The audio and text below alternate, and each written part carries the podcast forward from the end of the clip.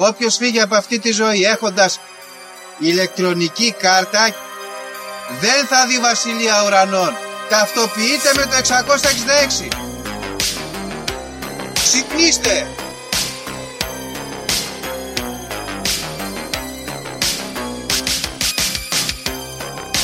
Αν διαβάζεις τα πούμε τα σύμπαντα είναι άπειρα. Εγώ σου λέω είναι 7. Γιατί;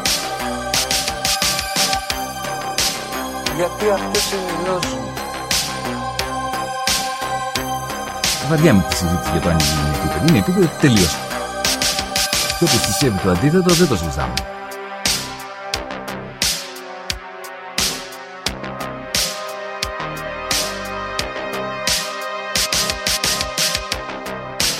επειδή ανέβηκε στον ημιτό και του τόπου ένας εξωγήινος.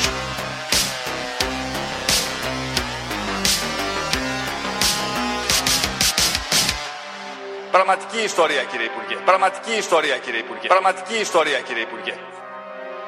Φίλες και φίλοι της Λέξης των Σωμοσιών, καλώς ήρθατε σε ένα ακόμα επεισοδιάκι. Είμαι ο Δήμος και όπως πάντα μαζί μου ο φίλος μου ο Γιώργος. Και Γιώργο, τι λέει Κερκυρά, πώς είσαι σήμερα; Γεια σου Δήμο. Καλά είμαι Δήμο μου. Ε, όπως είπαμε έχουμε σχολάσει, αράζουμε, δεν κάνουμε πολλά πράγματα.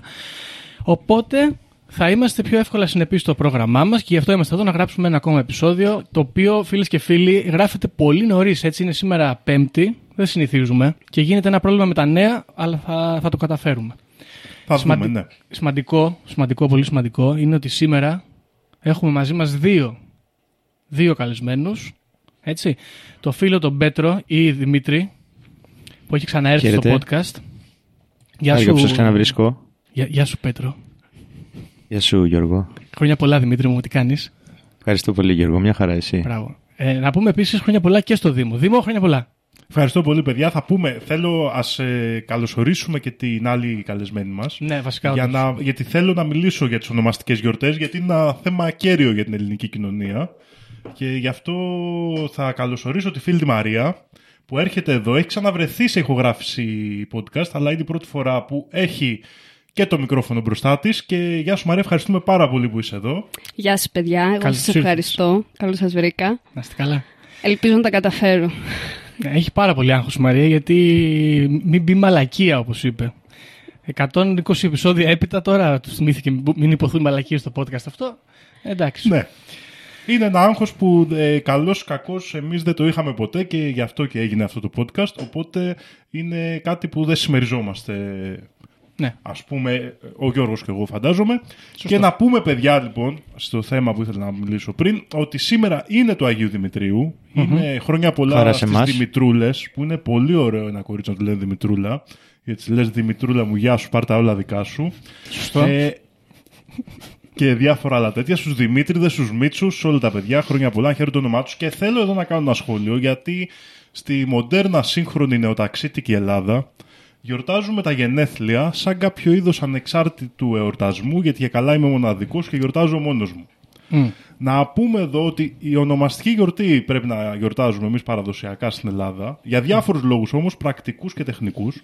Όπως παραδείγματος χάρη ότι τα καλύτερα γλέντια παιδιά γίνονται στις ονομαστικές εορτές γιατί είναι πολύ μαζί.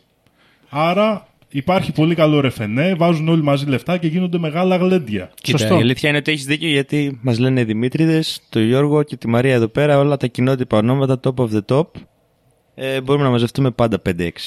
Ναι. Ακριβώς. Και αυτό κάνει μεγάλα γλέντια ωραία, ενώ στα γενέθλια, παιδιά, ειδικά όσο μεγαλώνουμε κιόλας, γίνονται κάτι μίζερες βραδιές με 4-5 φίλους που λέμε πάλι τα ίδια και τα ίδια. Ενώ γιορτές μεγάλες, ψησίματα, Τρελάθηκε. αυτά είναι ωραία. Αυτά είναι ωραία και δυστυχώς έχουν σταματήσει. Και τέλος πάντων, για να τελειώσω αυτό, να μην μακρηγορήσω, Μα γρηγόρησε ήδη. θα πούμε εδώ ότι γενικά να προσθέτουμε γιορτές και εορτασμούς και ειδικές ημέρες και να μην αφαιρούμε από όπου και αν προέρχονται, γιατί όπως έχουμε ξαναπεί, καλύτερα να γιορτάζουμε περισσότερες μέρες παρά λιγότερες. Και εγώ στο σημείο αυτό θα κάνω μια παρένθεση για τους φίλους ακροατές που δεν έχουν οπτικό υλικό, έχουν μόνο ακουστικό υλικό. Ότι η αγάπη του Δήμου για αυτό το podcast φαίνεται από το πώς ε, α- κρατάει και ακουμπάει το μικρόφωνο, το θοπεύει, το αγαπάει, δηλαδή το ζει. Μάλιστα. Είναι, είναι σαν να δίνω live σε συναυλία. Πραγματικά. Ε, να πούμε επίσης χρόνια πολλά στη συμπρωτεύουσα. Στην ερωτική Θεσσαλονίκη, έτσι. Γιατί αν δεν κάνω λάθο. Σε Ελλάδα πόλη γεννήθηκα. Ναι. Ε, Και εγώ το ίδιο. Καλά τώρα ήρθατε όλοι οι δύο. Τέλος πάντων, άστο, θα αρχίσουν να λέω τις μεγάλες πόλεις πάλι και θα έχουμε πρόβλημα. Ήταν ωραίο μήνυμα αυτό με τη Χαμάς. Άμα είδατε, που λέει αν είσαι Θεσσαλονίκιο και να βλέπεις ότι η Χαμάς έφτιαξε τούνελ 500 χιλιόμετρα σε ένα-δύο μήνες. Δεν ξέρω αν το είδα. Σωστό. Ωραία. Λοιπόν, παιδιά, ήθιστε, το ξέρετε γιατί καμιά φορά ακούτε τα επεισόδια μας, ε, ήθιστε να λέμε τα νέα. Τώρα, όπως είπαμε και πριν, έχουμε ένα θέμα με τα νέα γιατί τα είπαμε πριν από τρεις μέρες. Ε, αλλά για να δούμε, έχετε κάποιο νέο εσείς εκεί στην Αθήνα; Εγώ προσωπικά, επειδή άκουσα και τα τελευταία επεισόδια, δεν έχω κάτι καινούριο να προσθέσω, να πω την αλήθεια. Ε, τώρα αυτό που συζητάγαμε, πέθανε ο κιθαρίστας των Massive Attack για όλους τους φίλους και λάτρες της Trip Hop. Βάλτε να ακούσετε το αγαπημένο σας Massive Attack τραγούδι, πιείτε μία μπύρα στην υγειά του. Μάλιστα. Εγώ δεν ακούω, δεν ξέρω, δεν είμαι φαν. Ναι. Δεν άκουσες Massive Attack. Όχι, όχι. Εγώ ακούω μόνο hard rock και heavy metal.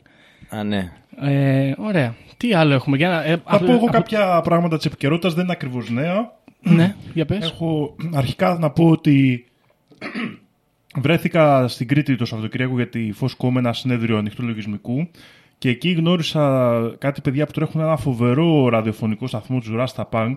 Είναι στο Πανεπιστήμιο της Κρήτης. Πολύ ωραίος σταθμός. Μπείτε να ακούσετε. Και ωραίοι και τεχνολογικά μάγκες. Και γενικά ψήθηκαν και για συνεργασίες σε διάφορα θέματα. Και ένα δεύτερο, ε, έτσι στον επίκαιρο χώρο του podcast, να στείλω τα περαστικά μου στο φίλο το Θέμη Α, ναι, περαστικά. το από το Σου Stories. Ε, δεν θα πω παραπάνω γιατί δεν ξέρω πόσο θέλει να βγει στο τέτοιο, αλλά να του στείλουμε έτσι τα περαστικά μας γιατί είχε ένα χτύπημα τέλος πάντων. Και γρήγορη ανάρρωση.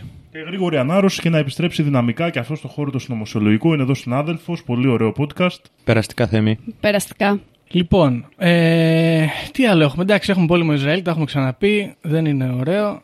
Πάμε παρακάτω. Οπότε- ΣΥΡΙΖΑ έχετε ξαναπεί. Δεν είναι ΣΥΡΙΖΑ, ωραίο. ναι, Πάμε παρακάτω. Μπράβο, σωστά.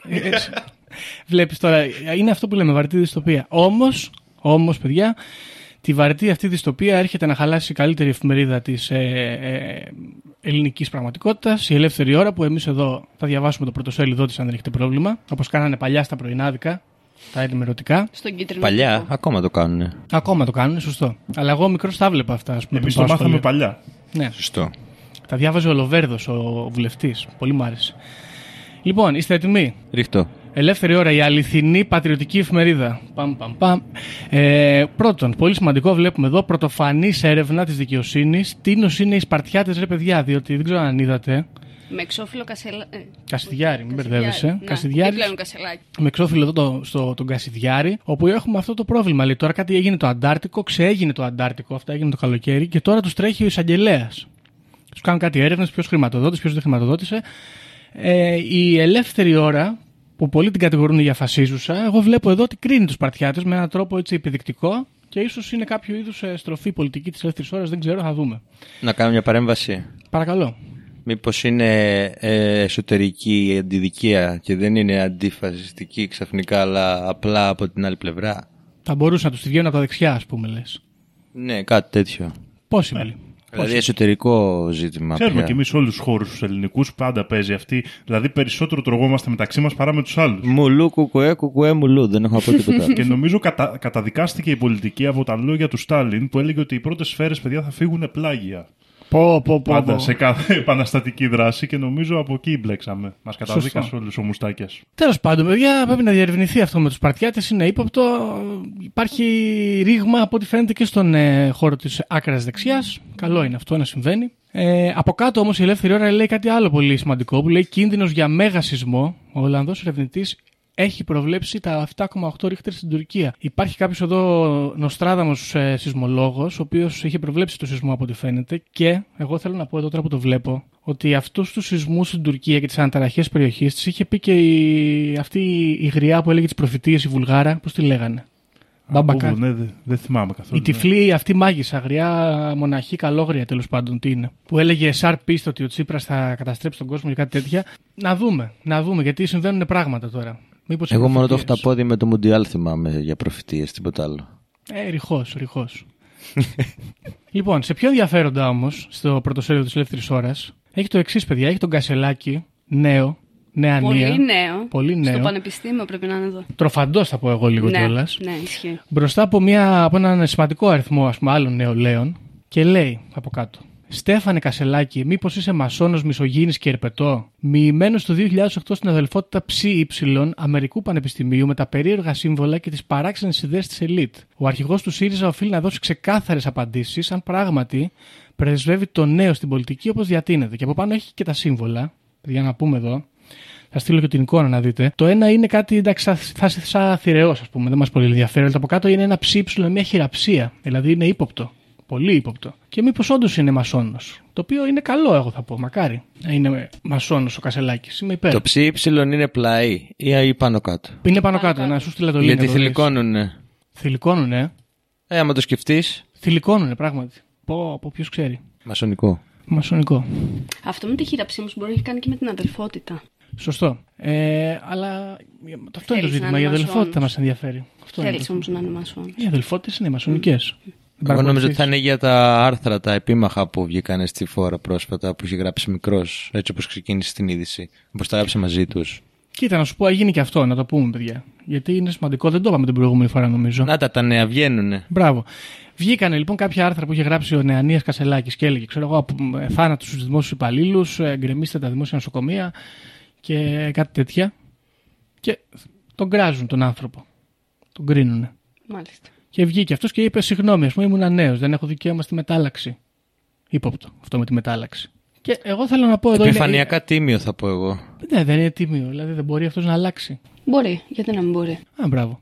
Γιατί εγώ όταν ήμουν μικρός πίστευα θα μα σώσει η επιστήμη. Τώρα πιστεύω στις νομοσίες, ας πούμε. Σα ίσα, εγώ δεν εμπιστεύομαι τον άνθρωπο αυτόν που βγαίνει στην τηλεόραση και λέει: Εγώ 30 χρόνια δεν έχω αλλάξει τις ιδέες μου και κάτι που κατηγορούν ειδικά παλαιότερα στα πολιτικά και αυτά, ότι αυτός άλλαξε. Ε, Ρε μαράκα, πηγαίνει να πιστεύεις 30 χρόνια. Τι κάνεις να πούμε, όλη τη μέρα σπίτι σου είσαι. Τα ίδια πράγματα 30 χρόνια. Πραγματικά. Πρέπει να είσαι μονόχνοτο δηλαδή, ας πούμε. Εντάξει, υπάρχει βέβαια και το κουκουέ μέσα σε αυτή την υπόθεση. Ε, στα Γι' λόγια μας αυτό δεν ψηφίζω έρχεσαι. κουκουέ, τι εννοείς; Εγώ ενώ γουστάρω κουκουέ σε διάφορες φάσεις, γι' αυτό δεν ψηφίζω κουκουέ, γιατί είναι πολύ ύποπτο. Σου φαίνεται φύσικο. Είναι πολύ ύποπτο να πιστεύεις τα ίδια πράγματα 30 χρόνια. Τι 100 30 χρόνια, κουκουέ. ναι. Αυτό ήθελα να πω. Ε, Πρέπει να εξυγχρονιστούν οι άνθρωποι. Σωστό είναι αυτό. εντάξει, βέβαια είναι μεγάλο debate αυτό για άλλο επεισόδιο. Υπάρχουν δύο τρόποι να συμβαίνει αυτό, γιατί το έχω φιλοσοφήσει το ζήτημα. Υπάρχουν δύο τρόποι. Είτε δεν συμμετέχεις καθόλου στον κόσμο, οπότε συνεχώς συζητάς μόνο με τον εαυτό σου και λες. Ε, και οι σύντροφοι. Συμφωνώ, ναι. Πολύ ωραία τα έχω βγάλει μέχρι στιγμής. Τέλειο. Είτε ε, κρατάς ένα πρόσχημα και εξυγχρονίζεσαι σε άλλες πονηρές εσωτερικές υπόγειες διαδικασίες. Δηλαδή, Άρα μένει στην επιφάνεια πιστός στι αντιλήψει Ακριβώς, σου. κρατάς μια βιτρίνα αλλά για υπάρχει branding. ένα υπόγειο κομμάτι το οποίο έχει μπράβο. εξυγχρονιστεί, ας πούμε. Και κάνει business άλλες. Καλή συνωμοσία και αυτή για το κουκουέ. Το ακούω, ολόκληρο επεισόδιο το έκανα αυτό. Ίσως στο μέλλον. Ε, ναι, τέλος πάντων, τον κράξανε τον κύριο Κασελάκη, γιατί το ξέχασα αυτό να τον αναφέρω ως κύριο. Τον κράξανε τον κύριο Κασελάκη. Οι σύντροφοί του τον υπερασπίστηκαν, οι σοκομματικοί του αντίπαλοι τον σταύρωσαν και έτσι θα προχωρήσουμε, πιστεύω, μέχρι τη διάσπαση του κόμματος και την ενσωμάτωση στο Πασόκ. Αυτό είναι το πολιτικό σχόλιο. Ε, τώρα όμως, η ελεύθερη ώρα, παιδιά, έχει κι άλλο εδώ πολύ σημαντικό που λέει Συμμαχία Χαμάς Χεσμπολάχ, Ισλαμικής Τζιχάντ, Μοναχικών Λύκων και Ερντογάν. Γενικά χαμός γίνεται εδώ πέρα από ό,τι φαίνεται. Ότι υπάρχει. Ναι, για το σχέδιο Μιναρές ή στα κερκυραϊκά Μινάρες. ένα από τα δύο. Όλοι μι- μινάρουνε σίγουρα. Απειλεί την Ελλάδα, λέει εδώ. Υπογράφηκε την 1η Ιανουαρίου του 1996 και είχαμε Πασόκ εμείς τότε. Δύσκολα χρόνια τότε, Ιουγκοσλαβία, Πανδρέας Πανδρέου, τέλος πάντων. Και πο- προβλέπει διαδηλώσεις, κατάληψη αστυνομικών τμήματων, εμπρισμούς, ληστείες και δολοφονίες. Πράγματα που βλέπουμε να συμβαίνουν στο σήμερα. Έτσι. εγώ, λα- εγώ λατρεύω αυτή την κλασική ελληνική μεγαλομανία που ό,τι και αν συμβαίνει στον κόσμο, κάπως καταφέρουμε να πούμε ότι κινδυνεύει η Ελλάδα. Ε, ναι, λογικό. Πάντα, πάντα.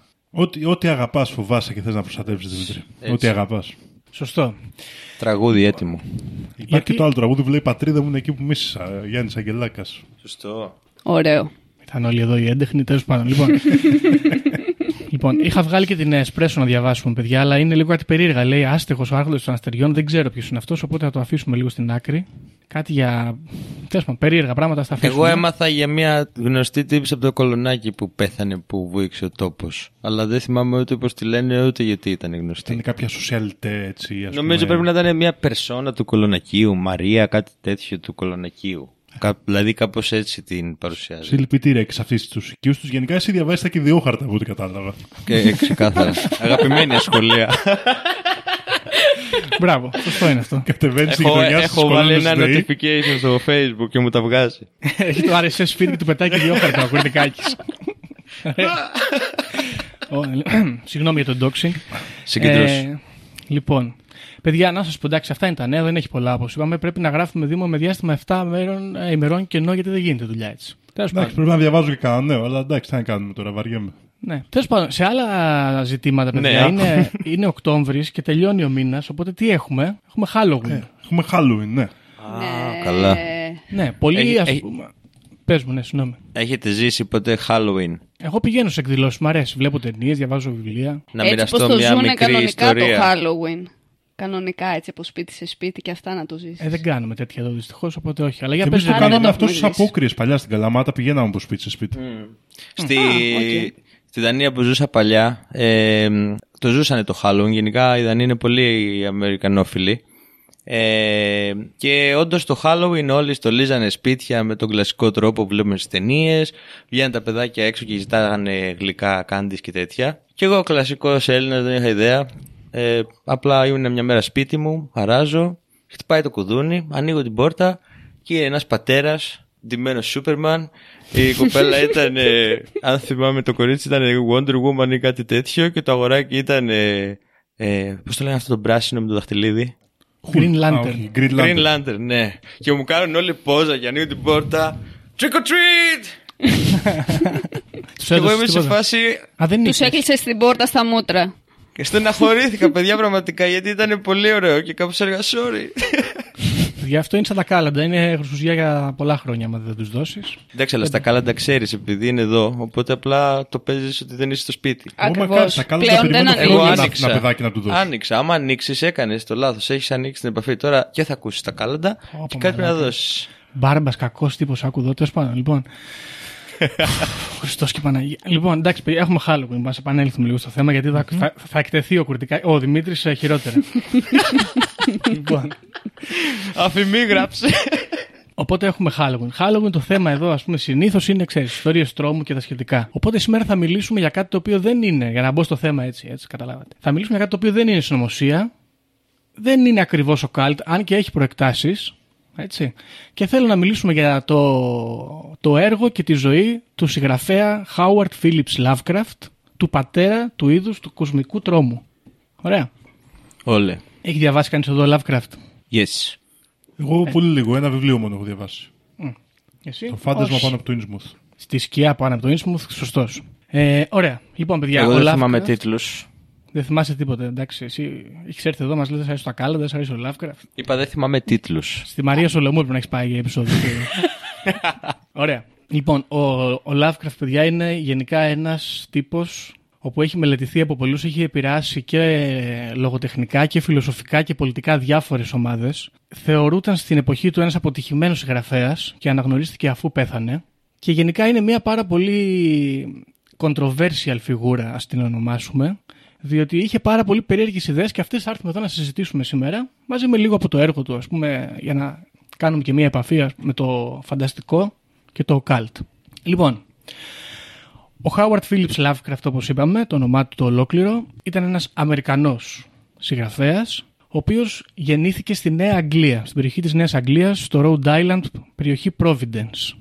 Παλαιά χρόνια, το 1890. Λέων ο Howard Phillips Lovecraft, γιατί γεννήθηκε στις 20 Αυγούστου. Ωραία. Σημαντικό.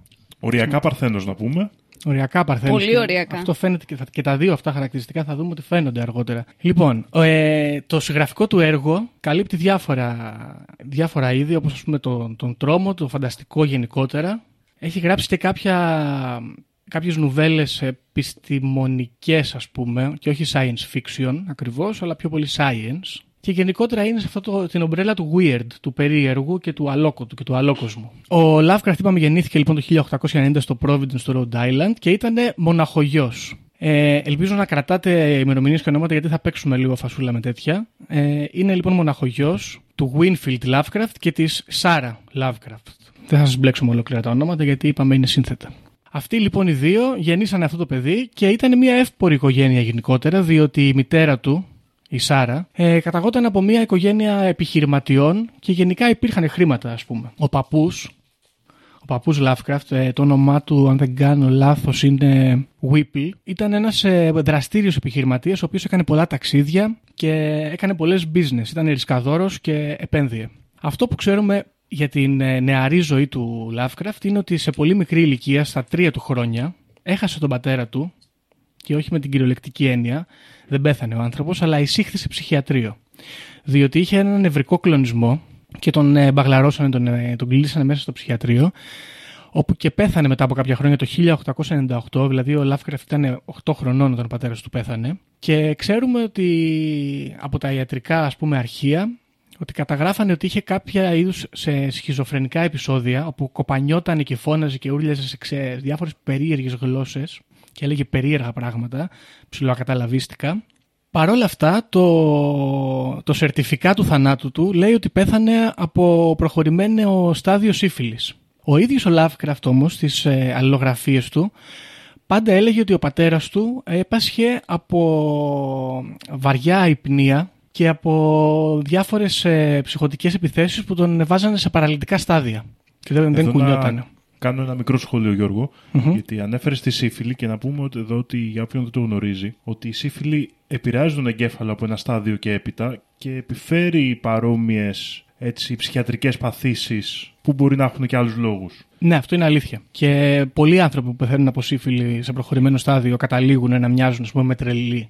Ναι, κάνει παρόμοια με, σι- με σχιζοφρένεια, κάνει επίσης αυτό που γίνει σε πάρα πολύ ερωτικός που έχει πλάκα, αλλά τέλος πάντων. Ναι.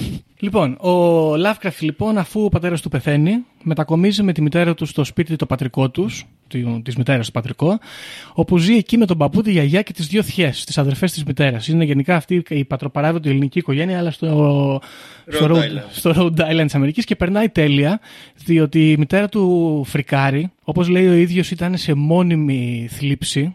Δεν τον αφήνει να βγαίνει από το σπίτι πολύ και τον ακολουθεί συνέχεια παντού. Επίσης γνωρίζουμε από διάφορες άλλες ε, πηγές ότι ο, ο Lovecraft κλεισμένος μέσα στο σπίτι βίωνε κάτι πολύ περίεργα περιστατικά όπου η μάνα του τον έντυνε κοριτσάκι και τους συμπεριφερόταν σαν να είναι η κόρη της. Ωραία.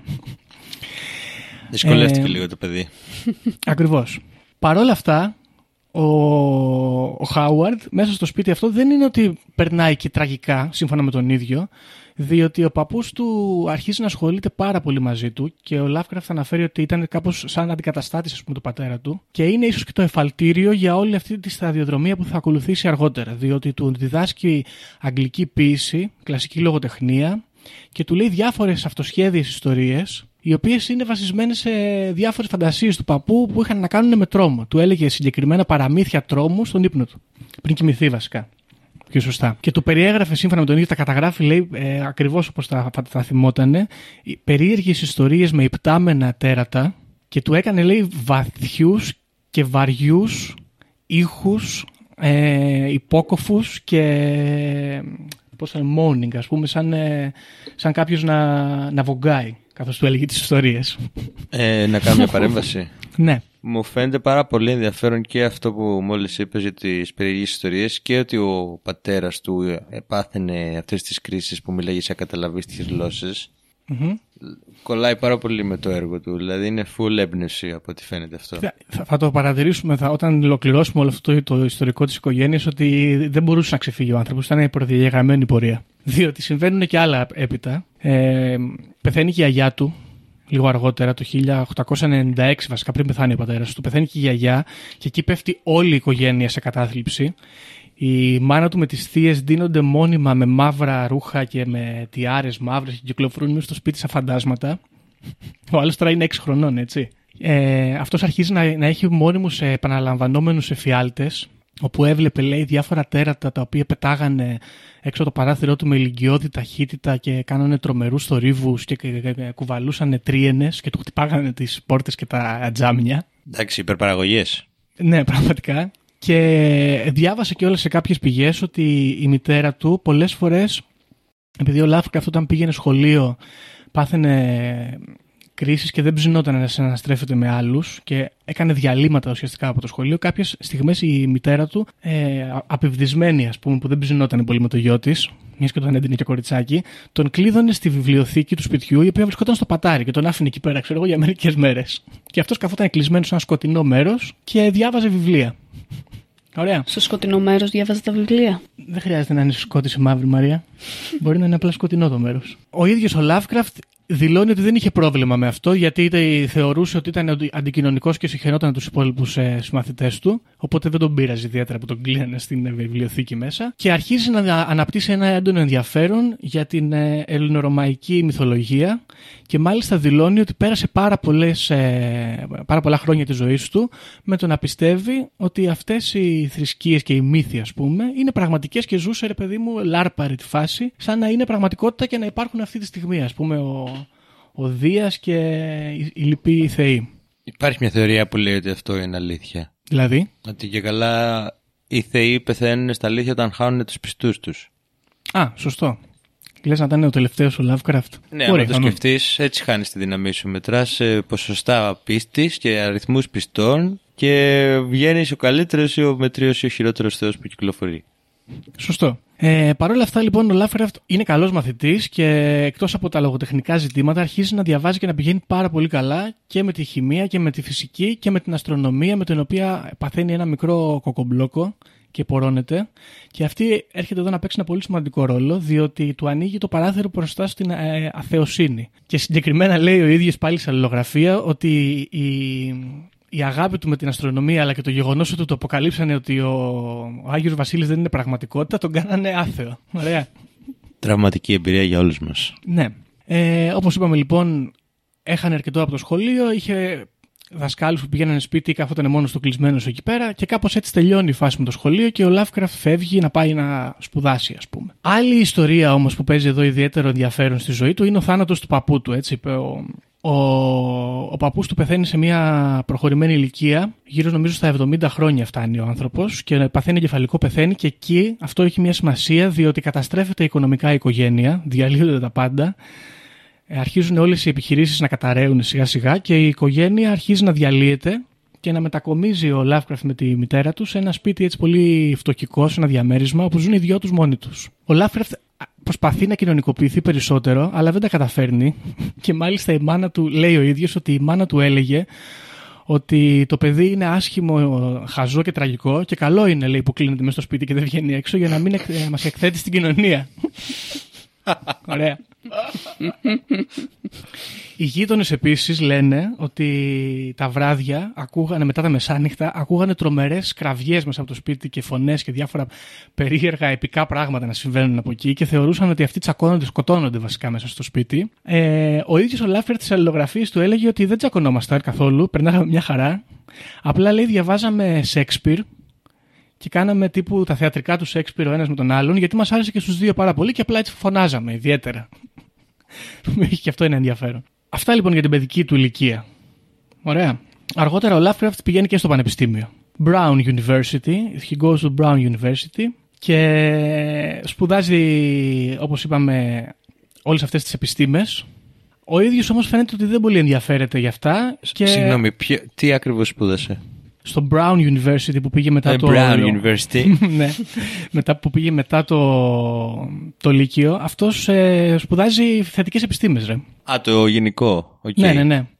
Αλλά γενικά αυτός δεν ψήνεται και τόσο τρομερά, ενώ πηγαίνει καλά και φαίνεται να ενδιαφέρεται για κάποια από αυτά, δεν τον ενδιαφέρει η ακαδημαϊκή πορεία του. Και αρχίζει, ας πούμε, να συγγράφει ιδιαίτερα. Εντάξει. Ε, Ο ίδιος λέει κιόλας ότι στο πανεπιστήμιο δεν πήγαινε πολύ καλά γιατί πάθαινα κρίσεις ε, κατάθλιψης και κάποιες κρίσεις ε, που ε, άρχισε να χτυπιέται και να κάνει σπασμούς και τα λοιπά και να τον διώχνουν, ας πούμε, από το πανεπιστήμιο. Τον μελέτησαν και κάποιοι γιατροί εκεί πέρα και είπαν ότι πάθαινε, είχε κάποιο είδους ε, μη τυπική κατάθλιψη, το ονομάζανε, και πάθαινε ιστερικές ε, κρίσεις. Έγινε και μια σχετική διάγνωση με μια πάθηση περίεργη, αλλά μάλλον δεν είχε αυτό το πρόβλημα. Απλά είχε βαριά ε, κοινωνιοπάθεια και δεν άντυχε να συναναστρέφεται με άλλους ανθρώπους. Τώρα, η μητέρα του, αργότερα, ε, είναι πάρα πολύ ωραίο και αυτό, διότι και αυτή εισάγεται σε ψυχιατρίο και αρχίζει σιγά σιγά να καταραίει και αυτή και πεθαίνει σε μια προχωρημένη ηλικία μέσα στο ψυχιατρίο ε, βλέποντας περίεργα πράγματα και αυτή και του έλεγε ότι βλέπω πίσω από τα σπίτια να, να εμφανίζονται τερατόμορφα πλάσματα, μεγάλες σκιές να απλώνονται, κραυγές ε, άκουγε, τον ουρανό να αλλάζει χρώματα και διάφορα τέτοια περίεργα. Και πέθανε και αυτή λοιπόν με παρόμοιο τρόπο με τον πατέρα του στο ψυχιατρίο. Τώρα, ο... Άρα η οικογένεια έχει ιστορικό ψυχικών ασθενειών, έτσι; Σημαντικό. Έτσι, η, η αλήθεια είναι ότι έτσι φαίνεται. Ο Lovecraft πάντως μέχρι ας πούμε και τη, τη, την ηλικία των 20-25 εκτός από κατάθλιψη και αντικοινωνικότητα δεν παρουσιάζει κάποιο πρόβλημα.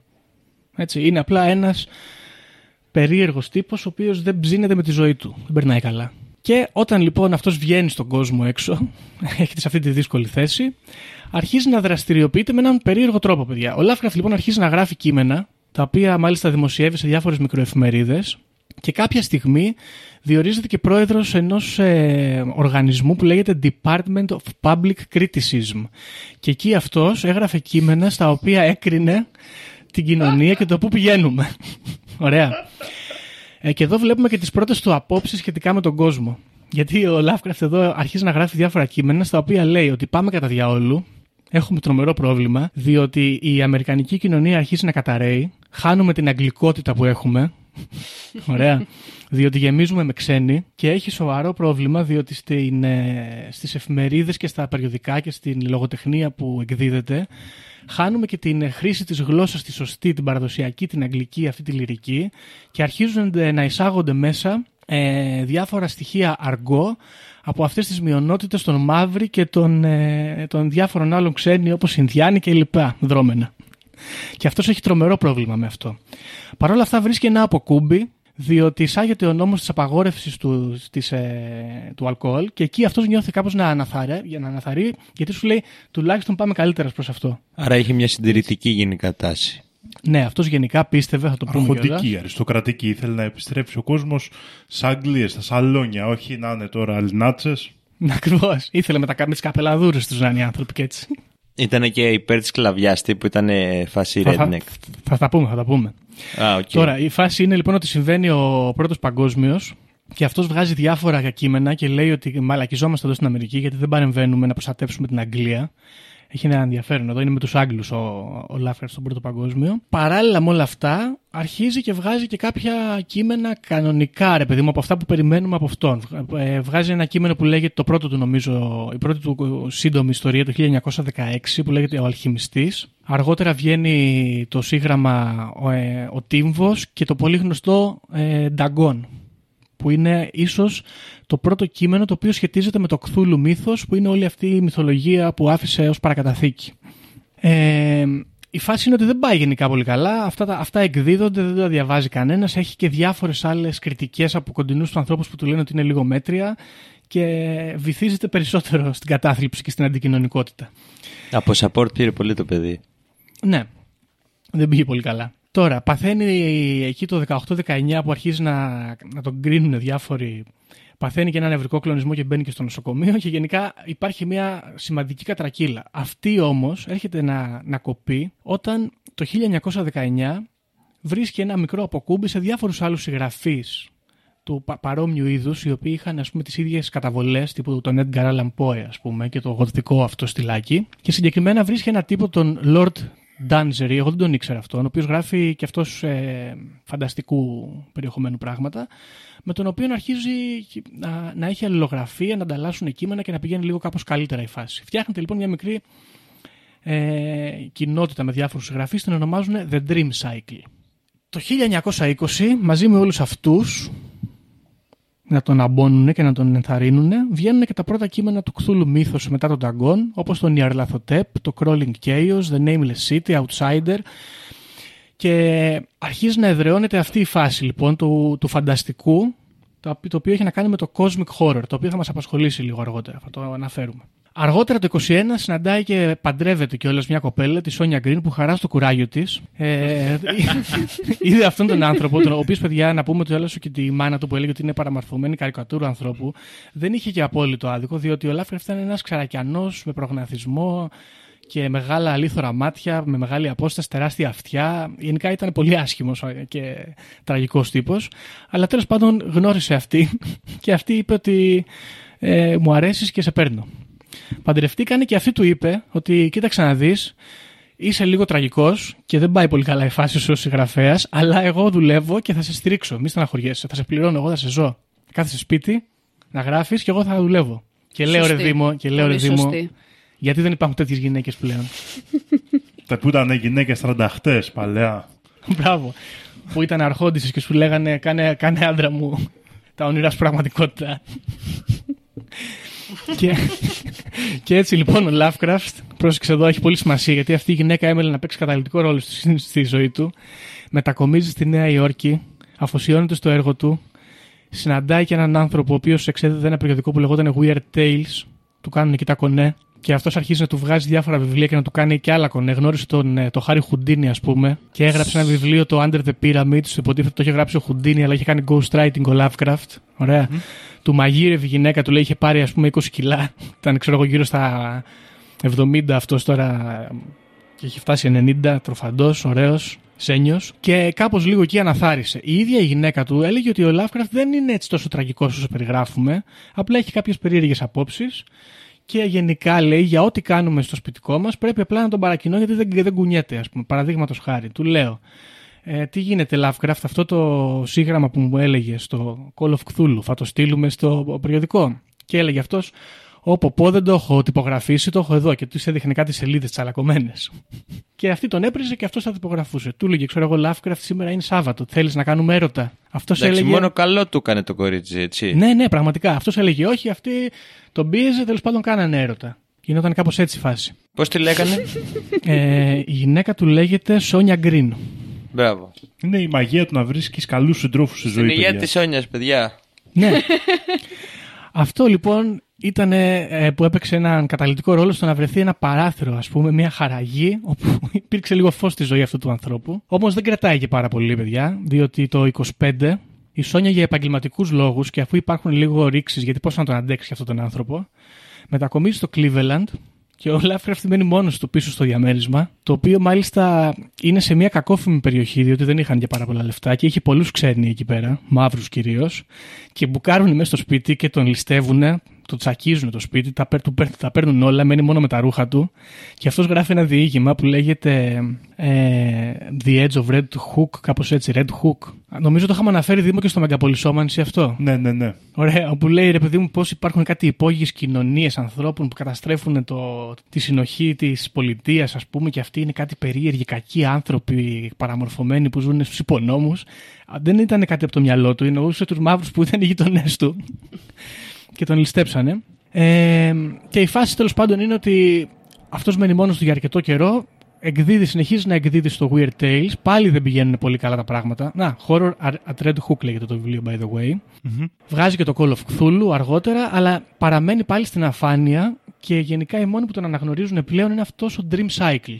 Συγκεκριμένα στο Weird Tales έχει προβλήματα διότι πέφτει λογοκρισία, διότι γράφει ακραία ρατσιστικά πράγματα και κάτι περίεργες ε, ιστορίες νεκροφιλίας και άλλων τέτοιων πραγμάτων που φανταζόταν αυτός. Συγκεκριμένα έγραφε πολλά πράγματα που αφορούσαν ε, μειονότητες τύπου Αφρικανούς, Ιρλανδούς και διάφορους τέτοιους και τους παρομοίαζε με ζώα.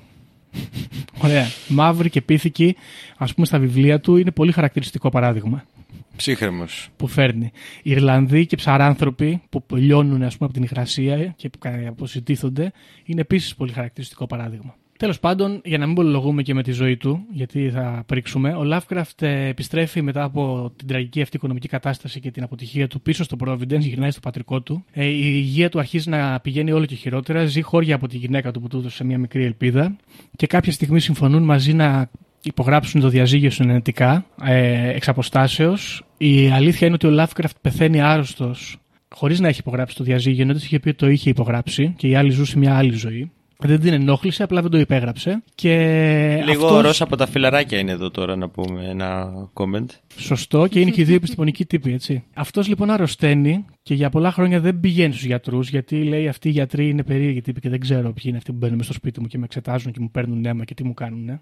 Οπότε κάποια στιγμή η, ζωή- η φάση φτάνει στο απροχώρητο και μπαίνει στο νοσοκομείο, του βρίσκουν ότι έχει καρκίνο στο έντερο και του λένε Μα μάγκα, ξέρω εγώ, έχεις καρκίνο στο έντερο καμιά δεκαριά χρόνια, δεν έχεις κάνει τίποτα. Ε, άραξε εδώ, θα σου δώσουμε παυσίπονα και θα πεθάνεις. Αυτός φρικαλαίος τύπος, σκαλωμένος, με το που του λένε ότι έχει καρκίνο στο έντερο, παίρνει ένα σημειωματάριο και ένα στυλό και αρχίζει να καταγράφει κάθε μέρα μέχρι τη στιγμή που είναι τόσο χάλια που δεν μπορεί να κρατήσει το στυλό όλα τα συμπτώματα.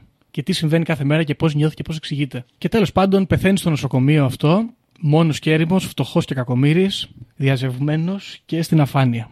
Στον τάφο του, στο Providence, υπάρχει ο οποίος είναι οικογενειακός. Ε, υπάρχουν οι ημερομηνίες όλων των ανθρώπων και από κάτω με κεφαλαία γράμματα, πολύ θλιβερό, γράφει I am Providence.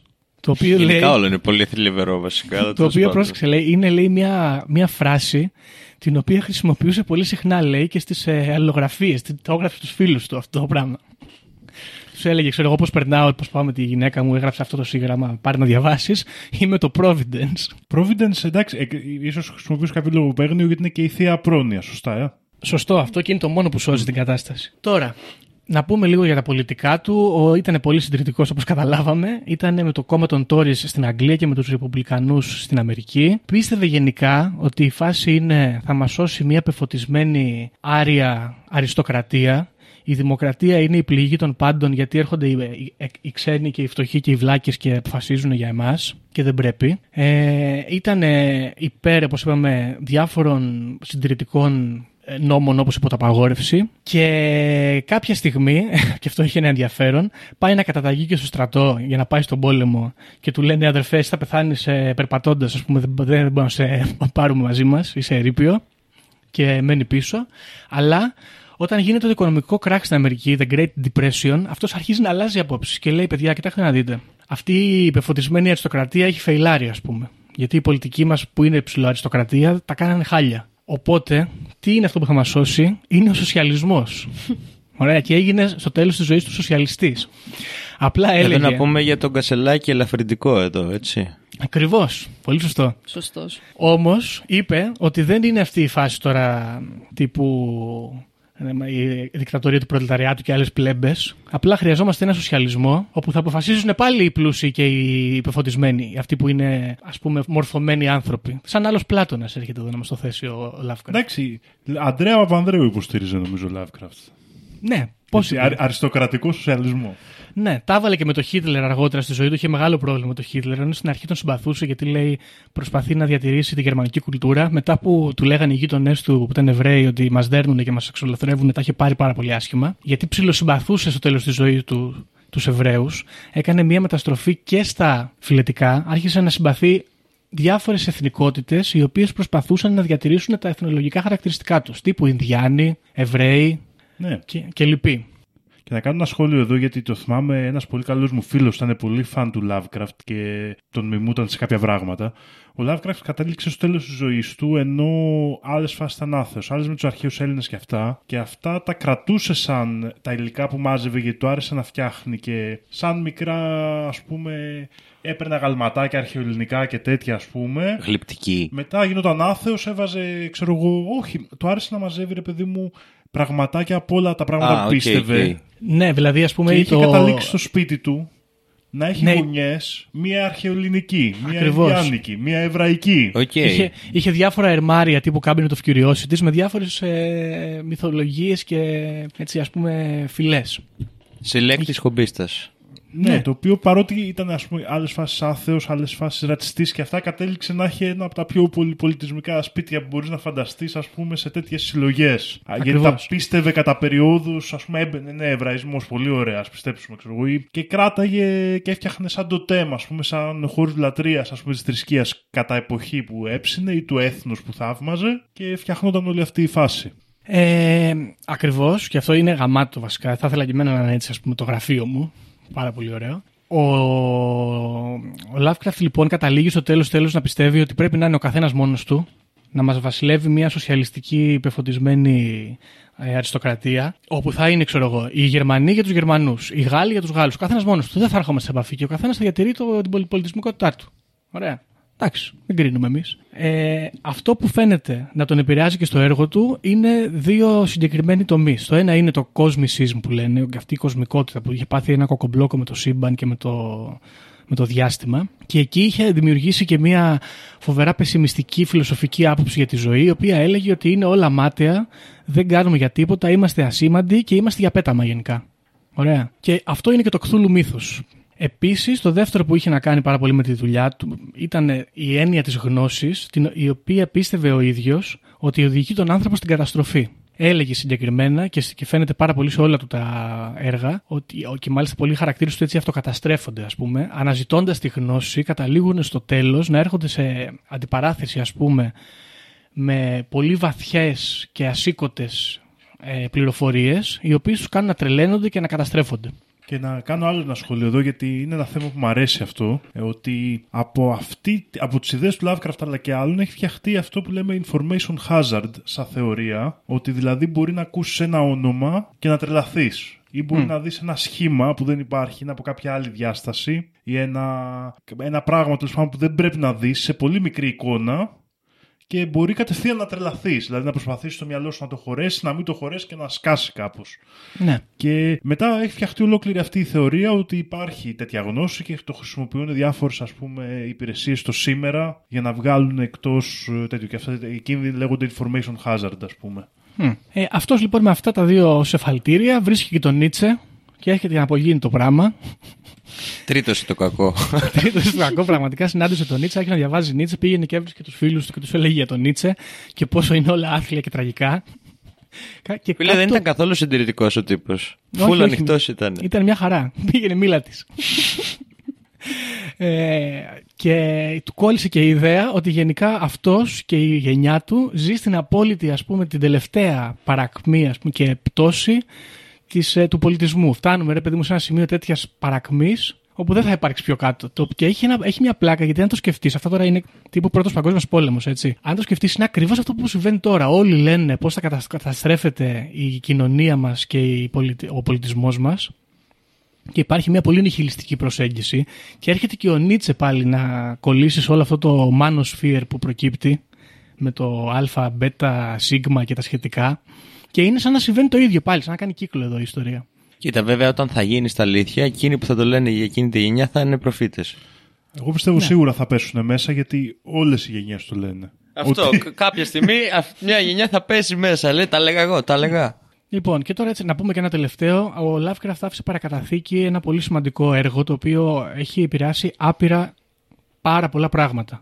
Από παιχνίδια, από άλλους συγγραφείς, από ταινίες, σειρές. Γίνεται χαμός πλέον με το Lovecraft. Υπάρχει ολόκληρο είδος, ας πούμε, Lovecraftianism, ας το πούμε. Και αυτό είναι το Cthulhu μύθος. Το οποίο μέσα σε άκρες, έτσι για να πούμε, λέει ότι ο κόσμος έχει φτιαχτεί από κάποιες παλές διαστημικές τερατώδεις δαιμονικές οντότητες θεϊκές συγκεκριμένα από ένα πλάσμα που λέγεται Αζαθόθ ο τρελός μεγάλος ηλίθιος ο- το οποίο είναι ένα πλάσμα το οποίο κοιμάται κάπου πολύ μακριά σε άλλη διάσταση ας πούμε και μέσα στα όνειρά του δημιουργείται ο κόσμος μας και αυτός δεν μπορεί να έρθει σε επαφή με τον κόσμο μας γιατί αν ξυπνήσει θα καταστραφούν τα πάντα, θα χαθούν. Και έχει φτιάξει διάφορα, διάφορες οντότητες που είναι οι, οι Old Ones, ας πούμε, ο Κθούλου που λέμε πολύ συχνά, ε, ο Γιόξο η μαύρη έγα των δασών με τα χίλια νεογνά και άλλα τέτοια παρανοϊκά του Lovecraft, οι οποίοι είναι σαν, ας πούμε, τα avatars του Αζαθόθ στον κόσμο μας. Ο πιο σημαντικός από αυτούς είναι ο Νιαρλαθοτέπ, ο οποίος έχει έρθει στη γη για να ανοίξει μια πύλη όπου θα μπορέσει ο Αζαθόθ από τον ύπνο του να, να βιώσει τα όνειρά του πρακτικά. Και όταν συμβεί αυτό, όλος ο κόσμος θα καταστραφεί και θα πέσει σε μια απόλυτη τρέλα ή σε μια απόλυτη παράνοια και θα χαθούν όλα σε μια έτσι, συμπαντική, ολοκληρωτική σχιζοφρένεια. Εν ολίγης, ο Lovecraft πήρε τις ιστορίες του παππού του, που του έλεγε πριν πάει για ύπνο, και τις έκανε παραβολή σε όλη την ανθρωπότητα ως ε, την τελική λύση ας πούμε. Τώρα, να δούμε, έχουμε κάτι άλλο. Βασικά όχι, αυτά είναι πάνω κάτω. Έχετε κάτι να σχολιάσετε; Πώς σας φαίνεται Ε, εγώ ο, έχω ο Φίλιπ; αρκετές ερωτήσεις έχω εγώ. Γιατί Πάμε. έχεις κάνει αρκετή έρευνα από ό,τι βλέπω. Αρχικά τα ονόματα όλα μου ακούγονται πολύ Αιγυπτιακά. Αιγυπτιοφέρνουν. Η αλήθεια είναι, να σε διακόψω, είναι περισσότερο μεσοποταμιακά και το έχει παραδεχθεί ο ίδιος. Γιατί το Χοτέπ και το Θόθ, ας πούμε, μου βγάζουν έτσι πολύ Αιγυ- αρχαιοαιγυπτιακή Ναι, φάση. βέβαια, αυτοί όλοι ξέρεις, οι λεβαντίνικοι πολιτισμοί, ας πούμε, ήταν ε, που τον επηρέασαν περισσότερο. Και η ελληνική μύθη, έτσι όπως είπαμε. Και το άλλο που ήθελα να πω, μάλλον και ο Δήμος να με βοηθήσει εδώ, ότι νομίζω η ιδέα του Αζαθόθ, του πλάσματος που κοιμάται και στα όνειρά του δημιουργείται ο κόσμος, ε, παίζει και στη Ιαπωνέζικη μυθολογία νομίζω και είναι ένα ρακούν αν θυμάμαι. Όντως. Δεν το, δεν το θυμάμαι που αυτό. και καλά ε, μπαίνει μέσα σε έναν άνθρωπο και τον αναγκάζει να κοιμάται για πάντα ε, γιατί αν ξυπνήσει θα βγει από μέσα του και θα καταστραφεί ο κόσμος. Μμ. Και συνέχεια αλλάζει σώμα. Μπαίνει συνέχεια σε έναν άνθρωπο. Και αν χάσει τον άνθρωπό του, θα πεθάνει και αυτό και ο κόσμος. Οκ. Ωραία. Γνωμούλα για Φίλιπ Lovecraft. Λοιπόν, ε, θα αφήσω λίγο χώρο στη Μαρία αν θέλει να κάνει κάποιο σχόλιο, γιατί εγώ έχω πολλά να πω. Ωραία. Για πες ρε Μαρία, πώς σου φαίνεται ο Χάουαρντ. Μοναδικός. Θα τον έλεγα ότι είναι μοναδικός στο είδος του. Επίσης, θεωρώ ότι βρήκε σαν διέξοδο και έγραφε όλα αυτά. Δεν ξέρω κατά πόσο ήταν μόνο επηρεασμένος από τον παππού του, ως όλη του η ζωή και, τα, και ό,τι έγραψε τέλος πάντων. Και αυτά φαίνονται ξεκάθαρα ότι επηρεάστηκε και από τη μητέρα του και από τον πατέρα του, από όλο. Μμ. Όλο αυτό τέλος πάντων που έζησε. Οπότε νομίζω ότι απλά έκατσε και να τα καταγράψει με ένα δικό του τρόπο. Α, θεωρείς ότι ήταν τύπου διαφυγή όλο αυτό; Ναι, ναι. Θεωρώ ότι λειτουργήσε και λίγο σαν διαφυγή.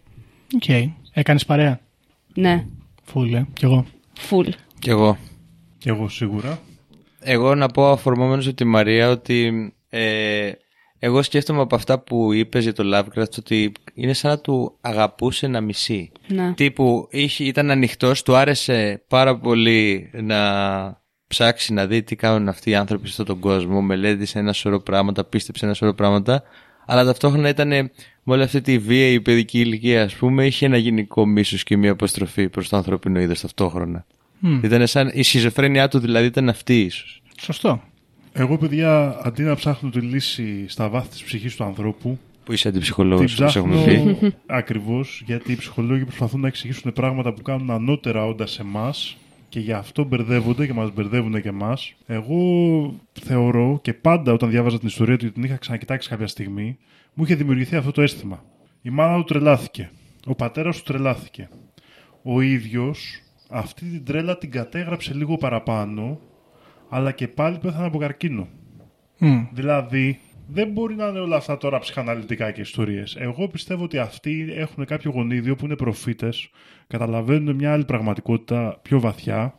Μμ. Αυτή η πραγματικότητα τρέλανε την οικογένειά του, ο ίδιος όμως κατάφερε και την έβγαλε προς τα έξω και τη μοιράστηκε και γι' αυτό αυτές οι αρχαίε σατανικές οντότητε του επιτέθηκαν και του προκάλεσαν καρκίνο. Άρα Να ουσιαστικά τους. η φαντασία είναι ένα γονίδιο, δηλαδή αυτό μου λες. Αυτός ήταν η οικογένειά τους, του είχε αυτό το γονίδιο να αναγνωρίζει αυτή την άλλη πραγματικότητα που εμείς δεν μπορούμε. Αυτό είναι το πρώτο σχολείο που έχω να κάνω σε σχέση με την μη ψυχολογική και εξωτερικά εσωτερική επίπτωση στη ζωή ας πούμε, του πα, πα, Lovecraft. πα, Εξωτερικά, πα, πα, πα, εσωτερική. Χαμός. As above, so below εδώ Δήμο. Λοιπόν, Βαθιά πράγματα και σήμερα. το άλλο θέμα είναι, γιατί Γιώργο, μπράβο που το φέρνεις αυτό το επεισόδιο, γιατί όντως έχεις βαθύτερη γνώση του θέματος. Εγώ τον Lovecraft τον έχω σε σημειώσεις, λίγο πολύ, και τον έχω σε σημειώσεις γιατί. Γιατί είναι σε έναν κύκλο συγγραφέων που θέλω να κολλήσω με τους γνωστικούς, γιατί έρχονται σε επαφή και αναδημιουργούν με μία μορφή το γνωστικό μύθο. Ο, Αζασό, ο Αζαζόθ, ας πούμε, είναι ο δημιουργός εντελώς ξεκάθαρα των γνωστικών. Ακριβώς. ναι. φτιάξει την κακή πλάση και της επιτίθεται και θέλει να την καταστρέψει. Και όλα τα τέρατα, τα Γιόγκ Οθόθ και αυτά είναι οι άρχοντες του γνωστικισμού που επιτίθενται μέσα από μια μυστική διάσταση στους ανθρώπους ε, και γενικότερα τον έχω ρε παιδί μου σε αυτούς και, και καλά εγώ το είχα γράψει τώρα στις σημειώσεις μου υπεφωτισμένοι συγγραφείς δηλαδή συγγραφείς που χω- ενώ στην βιογραφία τους δεν φαίνεται κάπου να γνώρισαν τις γνωστικές αλήθειες μέσω κάποιας μυστικής εταιρείας ή κάποιου τέτοιου πράγματος, κάποιας επαφής τέλος πάντων, όπως παραδείγματος χάρη Μπλαβάτσκι, που ξέρουμε ότι είχε επαφές με τον ε, Ναι, ναι, ναι. κόσμο, τον εσωτερικό και κάπου μπορεί να τα άκουσε. Ο Lovecraft δεν φαίνεται να έχει κάποια τέτοια σχέση με κάτι και όμως ανακαλύπτει και καταγράφει και γράφει ιστορίες πάνω σε αυτό το σενάριο, πάνω σε αυτό το υπόβαθρο, ας το πούμε καλύτερα. Εντάξει, έχτισε γνώση βέβαια. Έχτισε γνώση πάρα πολύ, αλλά είναι σαν να έχτισε παραμύθια στο γνωστικό μύθο. Σε ένα βαθμό. Δεν με πείθεις. Εγώ συμφωνώ γιατί κιόλας θα έρχεται εδώ πέρα να κολλήσει το όλο concept των, αυτών των θεοτήτων, ας πούμε, του Cthulhu μύθος με, το γνωστικιστικ- με το γνωστικό κομμάτι, διότι όλοι αυτοί έρχονται και επηρεάζουν τους ανθρώπους όχι με έναν τρόπο όπως τις θρησκείες, τις contemporary θρησκείες, ας πούμε, που παρεμβαίνει άγγελος κυρίου. Κυρίως, ας πούμε, γίνεται μέσω των ονείρων, μέσω κάποιας εξωσωματικής εμπειρίας που έχει ο άνθρωπος. Δηλαδή είναι, πα- είναι πιο μυστικιστικό όλο αυτό το πράγμα που συμβαίνει στο Cthulhu μύθος και μοιάζει περισσότερο με τους γνωστικούς παρά με άλλες θρησκείες που υποθέτω ότι ο Lovecraft να είχε, είχε έρθει σε επαφή διαβάζοντας όλα αυτά τα μυθολογικά που διάβαζε. Και να, να προσθέσω ότι αργότερα διάφοροι άνθρωποι που ασχολήθηκαν με το ζήτημα του ΟΚΑΛ και με τις μυστικές οργανώσεις είχαν επηρεαστεί πάρα πολύ. Συγκεκριμένα ο Kenneth Grant του Tiffonian Order και του Θέλεμα ε, είχε ενσωματώσει κομμάτια από, τους, από το Cthulhu μύθος στα τελετουργικά της ε, μυστικής κοινότητάς του και υ- υπήρξαν διάφοροι άνθρωποι σε, τέτοιους, ε, σε τέτοιες ομάδες οι οποίοι προσπάθησαν να γράψουν τον Necronomicon το οποίο είναι αυτό το βιβλίο στο, μέσα στο μύθο όπου ανοίγει τις πύλες για να έρθουν οι παλαιοί. Και διάφοροι από αυτούς παίρνανε αυτά τα εθιμοτυπικά ας πούμε και τα, και τα rituals και προσπάθησαν να γράψουν Necronomicon. Κανένα από αυτά δεν έχει εγκαθιδρυθεί ως με τον Necronomicon και κάποια βιβλία που κυκλοφορούν εκεί έξω Δεν έχει κάνον δηλαδή. ναι, δεν είναι πολύ καλά κιόλας. Φαίνεται ότι είναι λίγο σαν παιχνίδι, ας πούμε. Να το πούμε έτσι. Και ναι, όπως είπαμε, ο Kenneth Grant, ο Άντων Λαβέη, ο σατανιστής, γνωστός Αμερικάνος, υπάρχει μια τέτοια σύνδεση με το παραφυσικό και με αυτές τις ε, κοινότητες, ας πούμε. Ε, εγώ επειδή ε, έχουμε εδώ την κλασική μας ε, διαμάχη με το Δήμο για το αντιψυχολογία κλπ. Θέλω να πω ότι έτσι όπως το συζητάμε τώρα και το σκέφτομαι νιώθω ότι μπορεί και να έχει απλά πολλαπλά PTSD αυτός ο άνθρωπος. Και κάθε... Ναι, ρε, ρε, κάτι- αυτό είναι βαρετό όμως, γιατί να έχει πολλά PTSD. Γιατί είναι βαρετό, γιατί αυτό είναι και μια εμπειρία η οποία τον οδήγησε στη φαντασία για, όπως είπε και η Μαρία, για να σαν αποφυγή. Ενώ αν βλέπει τον, α- τον ε, Αζαθόθ, ας πούμε, με το τρίτο του μάτι, δεν είναι, δεν είναι καλύτερο. Μα το βλέπει τον Αζαθόθ και πιστεύει ότι έχει τρίτο μάτι. Δεν εγώ σου είπα ότι δεν συμβαίνουν αυτά στο μυαλό του. Ναι, εγώ λέω είναι πραγματικότητα όμως αυτά, είναι καλύτερο. Ναι. Ναι, αλλά δεν Εκείνο μπορούμε που να θα κρίνουμε αποδείξουμε αν τη είναι συνωμοσία στο πραγματικότητα. τέλος του επεισοδίου θα πω εγώ. Εκεί είναι Ακριβώς. εγώ που θα πω που αποφασίζεις πώς θες να είναι η ζωή σου. Θες να είναι στο μυαλό ενός ψυχολόγου ή στο μυαλό των μεγάλων αρχαίων. Εσύ αποφασίζεις. Εσύ αποφασίζεις. Μπράβο. Στο μυαλό το δικό μου. Επειδή λοιπόν δεν μπορούμε να, αποφα... να αποφανθούμε, όπως είπες Μαρία, με στοιχεία, επιλέγουμε. Εσύ αποφασίζεις που λέει και ο Δήμος και θεωρώ ότι είναι πολύ πιο ωραίο και εγώ έτσι θα ζήσω τη ζωή μου. Με τον Lovecraft αυτά τα πράγματα όλα που έγραψε να τα είδε εν είδη οράματος και ή πέθανε από το κακό του γιατί δεν άντεξε ή τον σκοτώσανε ουσιαστικά από την υπερφόρτωση η μαύρη έγα των δασών και ο Κθούλου που ονειρεύεται νεκρός στα βάθη του ωκεανού. Στη Τι Ριλία. ωραίο. Στη Ρλίε. Λοιπόν, αυτά. Έχετε κάτι να πούμε, τι λέτε, έχουμε τίποτε άλλο; Εγώ θα ήθελα να ρωτήσω, αφού μάθαμε έτσι για τη ζωή του Lovecraft πιο καλά, Μμμ. ε, πώς νιώθεις την αντιπαραβολή του με τον Tolkien ας πούμε; Που ο Tolkien ας πούμε έζησε μια πολύ πιο ήπια ζωή από άποψη κατάστασης. Έπλασε επίσης ένα τεράστιο κόσμο. Ναι. Με ένα αντίστοιχο approach ας πούμε, χωρίς όμως να έχει όλο αυτό το δράμα και τραύμα του Lovecraft ας πούμε. Εντάξει, τώρα Έχει έχει. όμως και ιστορίες να μην έχουν το αντίστοιχο τραύμα και κλάμα. Ναι εντάξει είναι πιο παραμύθια του Tolkien. Εντάξει, τώρα έρχεσαι εδώ εσύ επίτηδες, το καταλαβαίνω, επειδή είπα καλά λόγια για το Howard Phillips Lovecraft, να μου βάλεις τον μεγάλο άρχοντα της γλώσσας, τον, ε, τον καθηγητή Tolkien, για να πω, ας πούμε, ότι είναι χειρότερος. Ναι, είναι χειρότερος. Δεν ήθελα να κάνω τέτοιου είδους σύγκριση.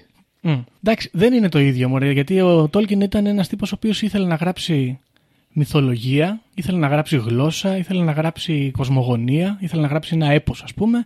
Ο άλλος έγραφε πράγματα τα οποία ήταν ε, για να βγει σύντομες ιστορίες, πάλπ ας πούμε και ψιλονουάρ, για να εκδίδονται σε περιοδικά και τέτοια πράγματα. Δηλαδή αν πάρει κανείς τα άπαντα του Lovecraft είναι ένα βιβλίο 350 σελίδες. Δηλαδή και μάλιστα παρότι υπάρχει κριτική στο λογοτεχνικό του έργο και ο κόσμος ε, είναι ας πούμε διχασμένος. Κάποιοι λένε ότι είναι τραγικός ας πούμε. Κάποιοι λένε ότι έχει ένα εντελώς δικό του στυλ. Εγώ συμφωνώ με αυτό. Ε, λογοτεχνικά έτσι πάντα. Κανείς δεν θα σου πει ότι ο Lovecraft ήταν μια λογοτεχνική ιδιοφία. Και αυτή είναι η διαφορά κιόλας με τον, με τον Tolkien. Πέρα από το, το, το κοσμογονικό ας πούμε του καθενός που του Lovecraft είναι λίγο πιο πενιχρό είναι ότι ε, ο Tolkien ήταν μια λογοτεχνική ιδιοφία. Ο Lovecraft ήταν απλά ένας συγγραφέας με ιδιαίτερο είδος, ε, όπου έτυχε κάπως, έκατσε λίγο η φάση, επειδή το είδος είναι μοναδικό και αυτό το γέννησε, ίσως να γίνει πάρα πολύ γνωστός μετά θάνατον και να επηρεάσει άπειρα, ας πούμε, το, την pop κουλτούρα αργότερα. Κάπως έτσι το σκέφτομαι. Και εγώ νομίζω κιόλας σαν ένας άνθρωπος που ας πούμε δεν έχει διαβάσει κανένα από τους δύο συγγραφείς ιδιαίτερα και δεν έχει καμία ιδιαίτερη προτίμηση στους δύο. Ε, νομίζω ότι ελάχιστα προτιμώ τον Lovecraft ξεκάθαρα γιατί δημιουργούνται αυτές οι ιδέες του ε, ότι είναι ένας άγαρμπος προφήτης ενώ ο άλλος είναι συγγραφέας κανονικός κάπως. Τώρα δεν λέω εννοώ ότι ο Lovecraft δεν είναι συγγραφέας Απλά αλλά προσπαθεί έχει να... ένα, ναι. ε, όλες και οι συνθήκες της ζωής του, ο τρόπος που δημοσίευε τα κείμενά του, ότι δεν βρήκε αποδοχή ο, ε, και το περιεχόμενό τους μαζί συνθέτουν μια εικόνα σαν έναν άνθρωπο που προσπαθούσε να βγάλει κάτι έξω αλλά και ο ίδιος ίσως δεν είχε ακριβώς τα κατάλληλα μέσα. Έχει ένα δηλαδή πιο έτσι μυστηριακό ας το πούμε περιβάλλον όλη του η ζωή και το έργο του ενώ στον Τόλκιν καταλαβαίνεις ότι είναι ένας συγγραφέας, είναι ισορροπημένα τα έργα του Είναι πανεπιστημιακός. Ακριβώς. Παρουσιάζουν τον κόσμο πιο πραγματικά με την έννοια της ισορροπίας. Υπάρχει το κακό, υπάρχει το καλό, υπάρχει το έτσι. Ήταν Ενώ πολύ στο Lovecraft mainstream ο είναι- Tolkien ως προς αυτό Ναι. το πράγμα. Έτσι. Έγραφε ξεκάθαρα Ναι, ναι, ναι. Μυθολογικά έπι τύπου η Ηλιάδα Οδύσσια, ξέρω εγώ. Ακριβώς. Στον έναν δηλαδή βλέπεις έναν άνθρωπο που προσπαθεί να κάνει, να έχει ένα λογοτεχνικό αποτέλεσμα σαν στόχο. Ενώ στον άλλον σου δημιουργείται η, η απορία και εγώ όσο λίγο έχω διαβάσει και από τις ιδέες έτσι, για το Cthulhu Mythos και αυτά που έχω ακούσει σου δημιουργείται η απορία μήπως προσπαθεί να πει κάτι που στον Tolkien εμένα δεν μου έχει δημιουργηθεί ας πούμε, σαν ε, όσο τον ξέρω εξωτερικά. Όχι, όχι. Πολύ και- τεκμηριωμένη η Ε, άποψη. Είναι ακριβώς έτσι και μάλιστα στις ε, συνεντεύξεις του Tolkien, μπορεί να βρεθούν και στο YouTube να τις δει κάποιος. Ε, δεν κάνει καμία τέτοια αναφορά. Έτσι λέει ξεκάθαρα, ξέρω εγώ. Ε, προσπαθούσα να κάνω ας πούμε, έναν αγγλικό μύθο αντίστοιχο με των ε, Ελλήνων και των Φιλανδών. Προσπαθούσα να γράψω μια γλώσσα βασισμένη στα, νορβη... στα σκανδιναβικά ας πούμε και τα κέλτικα. Ή, ήθελα ας πούμε να αναρωτηθούμε ε, για την ύπαρξη του καλού και του κακού και την έννοια ξέρω εγώ της ε, εξουσίας. Εδώ και τέτοια πράγματα. Πολύ κλασικά, τύπου σαν τραγωδίες. Εδώ άλλος ε, γράφει κείμενο, ας πούμε, καλά που λέει ότι βρήκε ένα μπάρμπα ο οποίος ε, είχε μπλέξει με μαύρους και τελικά έγινε κανίβαλος. Και λέει κάτι τέτοια. γράφει και κάτι άλλο που λέει ότι μελετώντας το γενολογικό μου δέντρο, ο ήρωας, ε, κατέληξα στο τρελάδικο. Έχασα τα μυαλά μου, ο κόσμος κατέρευσε γύρω μου και έχασα τα, τη γη κατά τα πόδια μου. Τέλος πάντων, ναι. Εντάξει, είναι διαφορετική τελείως. Ναι, είναι πολύ διαφορετική. Είναι θα πολύ έλεγα. διαφορετική. Απλά είναι και οι δύο πολύ επιδραστικοί στην pop κουλτούρα την τωρινή, μάλλον. Αυτό είναι Και θα κάπως- φέρω και ένα τρίτο εγώ. Γιατί όση ώρα μίλαγε εγώ έκανα και μία μικρή έρευνα. Γιατί το άλλο πράγμα που σκέφτηκα ότι είναι αρκετά παρεμφερές είναι ο Κάφκα. Και μάλιστα ο Κάφκα είναι και από ό,τι είδα σύγχρονος του Lovecraft. Ο Lovecraft γεννήθηκε το 1890 και πέθανε το 37. Ο, Κάφ, ο Κάφκα το 88, το 1888 και πέθανε το 1925. Και οι δύο αναγνωριστήκανε μετά το θάνατό τους και οι δύο πάρα πολύ επιδραστικοί με τον τρόπο τους ο καθένας. Και πάντα σκεφτόμουν για αυτούς τους ανθρώπους λίγο αν είναι ή δεν είναι κρίμα ας πούμε που το ζήσανε με το θάνατο. Για αυτούς κρίμα είναι σίγουρα. Ωραία.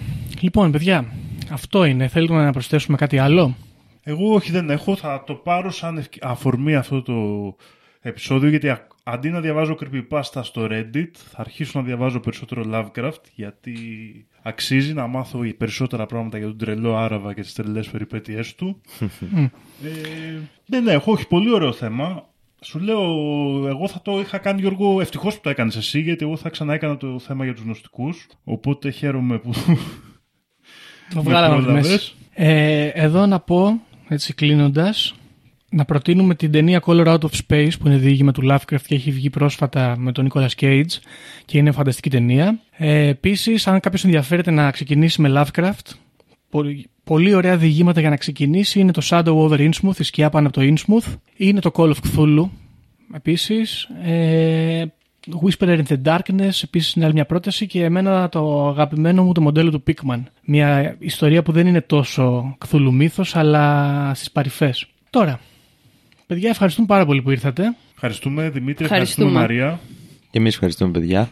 λοιπόν, τώρα για ε, το τέλος τέλος, Ναι, Γιώργο. συγγνώμη. Να σε διακόψω, να κάνω εξαγωγή. Ναι, ναι. λοιπόν, ε, να ευχαριστήσουμε πάρα πολύ το Σπύρο που ξηγήθηκε, έβαλε λεφτά στο Patreon και θα γίνουμε οικονομικά και λοιπά. Έχουμε πέσει, δεν μας πειράζει. Όχι, αλλά βέβαια. άμα έχετε και έχετε την άνεση και ξέρω εγώ, ρίξτε κανένα φράγκο. Patreon και buy me a coffee, φραπεδάκια κυρίως. Δεύτερον, να πούμε και κάτι επιπλέον, ότι αύριο η κοπέλα που ισχυρίζεται ότι είμαστε μαζί έχει πρεμιέρα. Τώρα Εσείς θα το ακούσετε τη Δευτέρα το επεισόδιο, οπότε θα έχουν τελειώσει αυτές τις παραστάσεις Παρασκευή, Σάββατο, Κυριακή. Αλλά μπορείτε από την επόμενη εβδομάδα, Παρασκευή, Σάββατο, Κυριακή, να δείτε το μαράκι έκλασε για μία και ίσως τελευταία χρονιά. Δεν ξέρω αν θα προλάβετε. Ε, δεν ξέρω. Έχουμε κάτι άλλο να πούμε τώρα για τέλος, Γιώργο; Όχι, να πάτε όντως στο θέατρο είναι πάρα πολύ καλό. Ευχαριστούμε πάρα πολύ φίλοι και φίλοι ακροατές. Αυτό ήταν το επεισοδιάκι. Ία Ία Καθούλ Φατάγκ και θα τα πούμε στο επόμενο επεισόδιο. Γεια χαρά. Όποιος φύγει από αυτή τη ζωή έχοντας ηλεκτρονική κάρτα δεν θα δει βασιλεία ουρανών. Ταυτοποιείτε με το 666. Ξυπνήστε!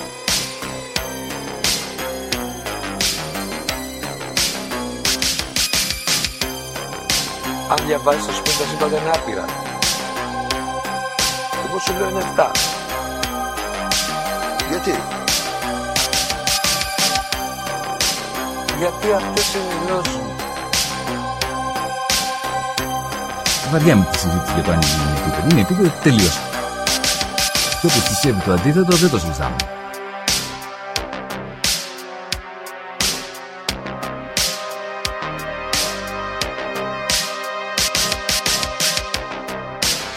Επειδή ανέβηκε στον ημιτό και του τόπου ένας εξωγήινος.